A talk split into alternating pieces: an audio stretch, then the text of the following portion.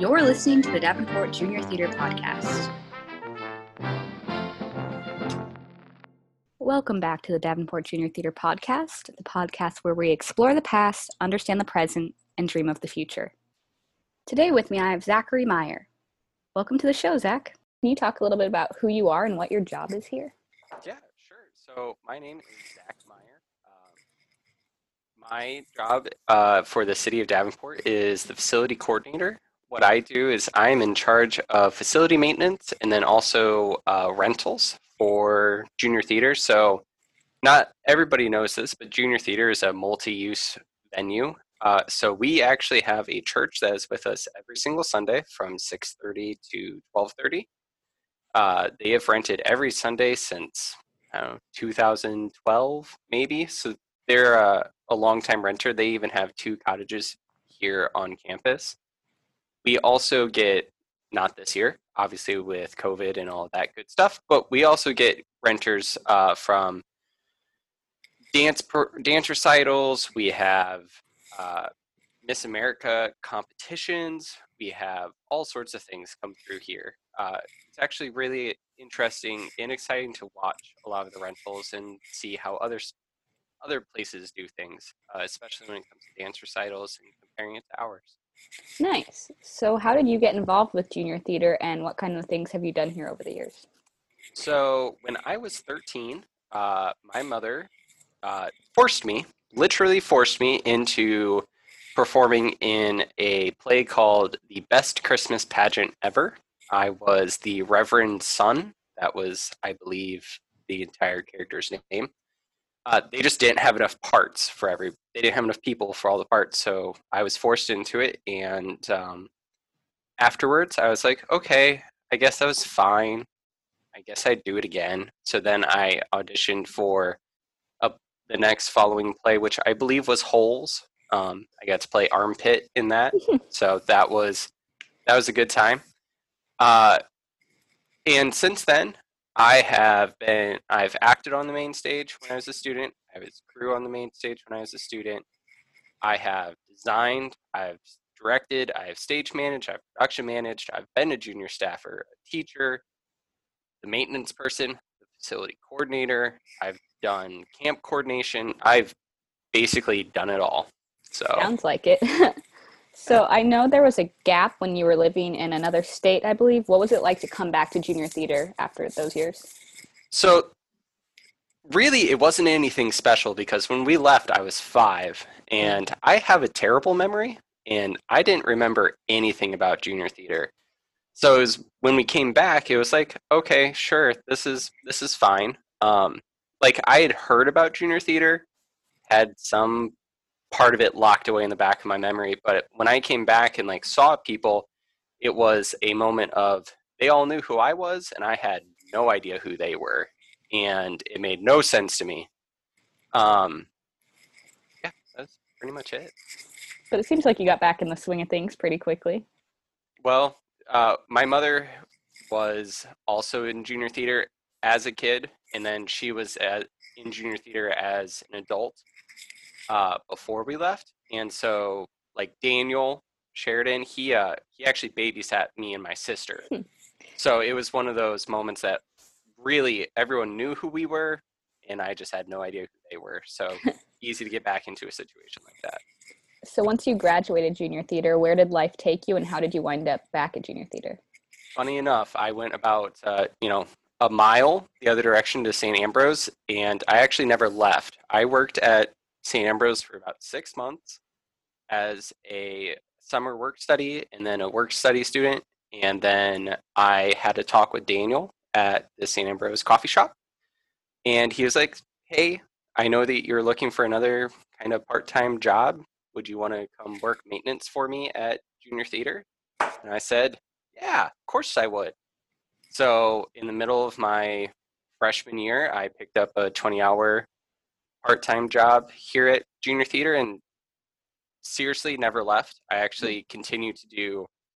Uh, I continue to do designs and helping with designs on the main stage. And yeah, literally one of those people never left junior theater. What was it like to you know, be the facility coordinator after being a student for so long then have this like big responsibility job? So, what what's interesting is is that when I was a junior staffer, I actually trained the facility coordinator at the time in 2012.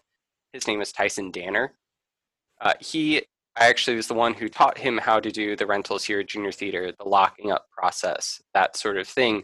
When Junior Theater, when I was a student, it was very small compared to what we are now. We didn't have a costume coordinator and a theater coordinator and a dance coordinator. Those weren't full time or weren't part time positions yet. Daniel was a lot of them. And he actually relied on the junior staff to do rentals and help him with those things. So it, it wasn't too much of a change, especially because I was also the maintenance person mm-hmm. for four years before I became facility coordinator. So I worked right under Tyson for those four years, and I took literally three days off. That's what I asked for uh, mm. because at the end of my time as maintenance, and right as I was about to graduate, Daniel Tyson and I had all this talk that I was going to be taking over his position because he was moving on to other uh, adventures. And I was like, Daniel, I want three days off. That's all I want. Three days because I graduated. I did it. I made it through college. Hmm. I want three days. Um, but back, I guess, back to your actual question. Um, it, it really wasn't that different of a change because I had already had a lot of those responsibilities, and the only thing that really changed was now I was also in charge of rentals. So. Nice. So, what would you say some of the biggest challenges of your job are? Um, so I wouldn't say that there really are any challenges for my job. Mm-hmm. Um, there are different interesting wrenches thrown in with every project. So, like, we'll take what I've been doing for the past oh three or four weeks is fixing up costumes. Uh, for those who don't know, our costume cottage uh, used to have somewhat walls that were caving in. They were crumbling and all sorts of other things. So it's from project to project. It it's just everything kind of changes, and you have to figure out what the problem is with that specific project, and then deal with it. Nice. So, what do you think some of the rewards of your job are? Um, the biggest reward of my job is getting to mentor our junior staffers who are high school students who do who pull props and pull costumes, do the lights, pull the scenic items for all of our classes. I get to mentor them and I get to watch their smiles and their confidence grow when they pull the perfect scenic item or make that prop or make the perfect light cue and they're just so excited to show, oh my gosh, Zach, let me show you this light show for this uh, musical theater class that we have. And then also getting to watch the students up there on stage as they are growing in confidence and being proud of themselves for doing what they do up there. Yeah, most people probably have no idea that you basically gre- grease the wheels and keep things turning at junior theater. So, what are some things you do that people might not know about? I know you talked about the rentals already. Um, really, I mean, so luckily we've had uh, the ability to hire on another junior staffer who's our facility junior staffer. His name is Nate. Uh, he does a lot of the stuff that I used to, that was a lot of the greasing stuff. So I used to take out the trash every day, every week. I used to take out recycling. I'm the one who usually, besides Daniel, who gets called in to shovel and salt and do some of those things. Um, I still do those from time to time. But the other things that I'm doing is I'm crawling through ceilings, running cables from over the stage to the other part of the house. I am the the person that's doing a lot of those. Since you've become the facility coordinator and since you've been here, there's been a lot of upgrades um, to the facility in general. So, what are some of those upgrades and what have they been like?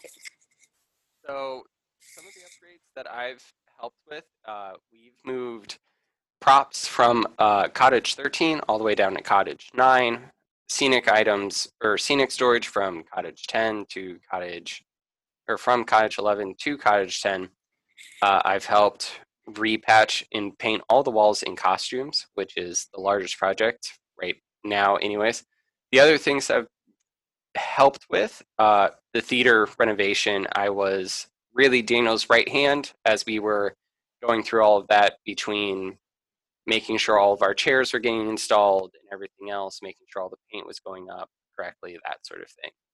Um, I was also, I've helped with creating studio, the studio lobby part two, um, which not a lot of parents have gotten to see see since uh, COVID kind of hit as we installed the rest of that. Uh, I was also there to help with the girls and boys dressing rooms that were installed in back Studio 2. I was around for the creation of Studio 2. Kind of been here through almost all of it. Nice. So, since COVID, what kind of facility upgrades have there been that people don't know about since they have not been around here? Uh, we have repainted almost every single cottage, whether it be completely doing a new paint job or we've just given every single cottage a fresh coat of the paint that we have had. Um, we've created some new cubes for acting classes. Uh, that way, you can hide props and things inside of them instead of just standing on top of the cubes. And that's that's kind of about it. But it's taken quite a while because we've also done the outside of the cottages. We've painted windows, we've painted doors. Uh, you helped paint the doors. I did. So. so, what kind of things would you like to see happen at DJT over the next five years, facility wise? Uh, I would love to see the dance studio get to expand and move into their own building on campus at some point. So that way they have they can expand and grow their classes as we expand and grow into the lower parts of the theater to expand our Broadway classes. Um, I really hope at some point we will be able to upgrade to an all LED system for lighting. That would be really nice uh, because that is the way that it's going professionally. So that way our students are equipped to deal with those uh, technical advances in the real world. So during our podcast, we also like to talk to people a little bit about themselves. And I know you're very into D and D and collect dice sets, but do you have any other hidden hobbies or talents that people don't know as much? Yes. So um, whether it's a hobby or not, I'm not sure. Uh, I do have, I think, 96 different unique decks of playing cards. I've collected playing cards for probably 10 to 15 years now. It started with just finding one that I really liked on at Walgreens and just kept going from there. Uh, my fiance actually made an entire Excel sheet that oh is all of my cards, who they're made by, the date that they were made, colors. Um, I also really love collectible books, uh, especially Lord of the Rings. Mm-hmm. Um, those are really cool collections to have. And then for a hobby, since those are more so collections than hobbies, I've played World of Warcraft since 2005. Uh, so, you know, that's a long time to be playing one video game, but yeah. Do you have a favorite deck of cards that you have or your coolest deck of cards? Um, my coolest deck of cards that I own is a one that's called the Purple Heart. It's made by Bicycle. Um, I have I have a couple other ones that are pretty fun, but that those would be my favorite to play with. I think. Okay. So if you could have lunch with anyone throughout history, who would it be and why? So I had a really hard time thinking about this uh, because I'm just I'm not a history buff really. So like trying to think of people throughout history to talk to, I was like, man, do I pick somebody really important? Do I talk pick someone that I just want to talk to? Uh, I think where I've decided to fall on is uh, is Tolkien. Actually, is I would love to have had lunch with him, and uh, I've read some of his biographies, and just the way that he talks to people um, it's interesting if you ask him, like someone who interviewed him once, he he was very scatterbrained and but very pointed at the same time and did not like having conversations with people. So getting to go to lunch and actually have to have a conversation with him, I think would be interesting. Yeah, you could have him and the creator of D and D. There we go. What's his name? Gary something, right? Gary Gygax, I think. I, was- I, Yeah. I got the first name at least. I was in a play about D and D once. okay, so now I know this is the part you've been dreading, but I'm gonna. Back in 2009, um, when the podcast originated, they had you on one of the episodes about the main stage, and you were 14 years old, and you were there with some other main stage students. And this is some advice you were giving towards the end of the podcast. So I'm gonna play it, and we're gonna see if your advice still holds up. Well, I only have three years left of junior theater. This is, I, I don't really want to think about it, but from junior theater, I've learned things do end. But I mean, with everything that I might ever learn from junior theater, it's going to be one of the best experiences of my life. As soon as you're in junior theater, you never forget your experiences here. You don't lose your friends like the ones I'm seeing here with goofing around. You you don't lose your friends, you gain friends, and you gain a lot of just great skills from junior theater and working here. So your face is turning a little red. So what do you think of that? Yeah. Uh, my goodness, if I could go back and tell him, um, I actually am still pretty close friends with one of those people that I was on the podcast with. Um, it it still holds true. Junior theater is a place that creates long-lasting friendships. Um, actually, so I'm to get married in 2021 in July, and Daniel is actually one of my groomsmen. So one of my greatest friendships is with someone who was first my teacher, I guess first my babysitter, then my teacher, my boss, and now really close friend. That's awesome. So it still holds true. You know, things do come to an end, but at the end, sometimes at those ends, you start new beginnings. If I, I laugh at the fact that I was like, I only have three years left in junior theater. Here I am, eleven years later. What um what would you go back and tell your past self that was in that podcast? Um, I, I would tell him just don't don't get caught up in any of any of the drama. Sometimes, sometimes theater has drama. Just don't get caught up in it. Have fun, because and this is something that we really try to tell all of our students at junior theater. Junior theater is a safe place for everybody, and we're all here to create a piece of art and have fun and make friendships and grow as people. So what advice would you now give to a current DJT kid? Try everything. Honest and truly, try it all. Try being on crew. Try being a assistant stage manager. Try acting if you even if you know that you don't want to do it, just give it a shot at least once because you never know when you do one thing it could lead you to a whole new world of appreciation or loving something. Uh, on so you know how we're we've talked quite a bit about the fact that I love D and D, right? Um, I think it was four years ago, maybe. Uh, we had an AmeriCorps member by the name of Max Moline, who's now a teacher at Junior Theater. Uh, he would not stop talking to me about D and D. Would not stop. And I was like, you know what, Max? Okay, I will try once with you. I'll just I'll give it one shot.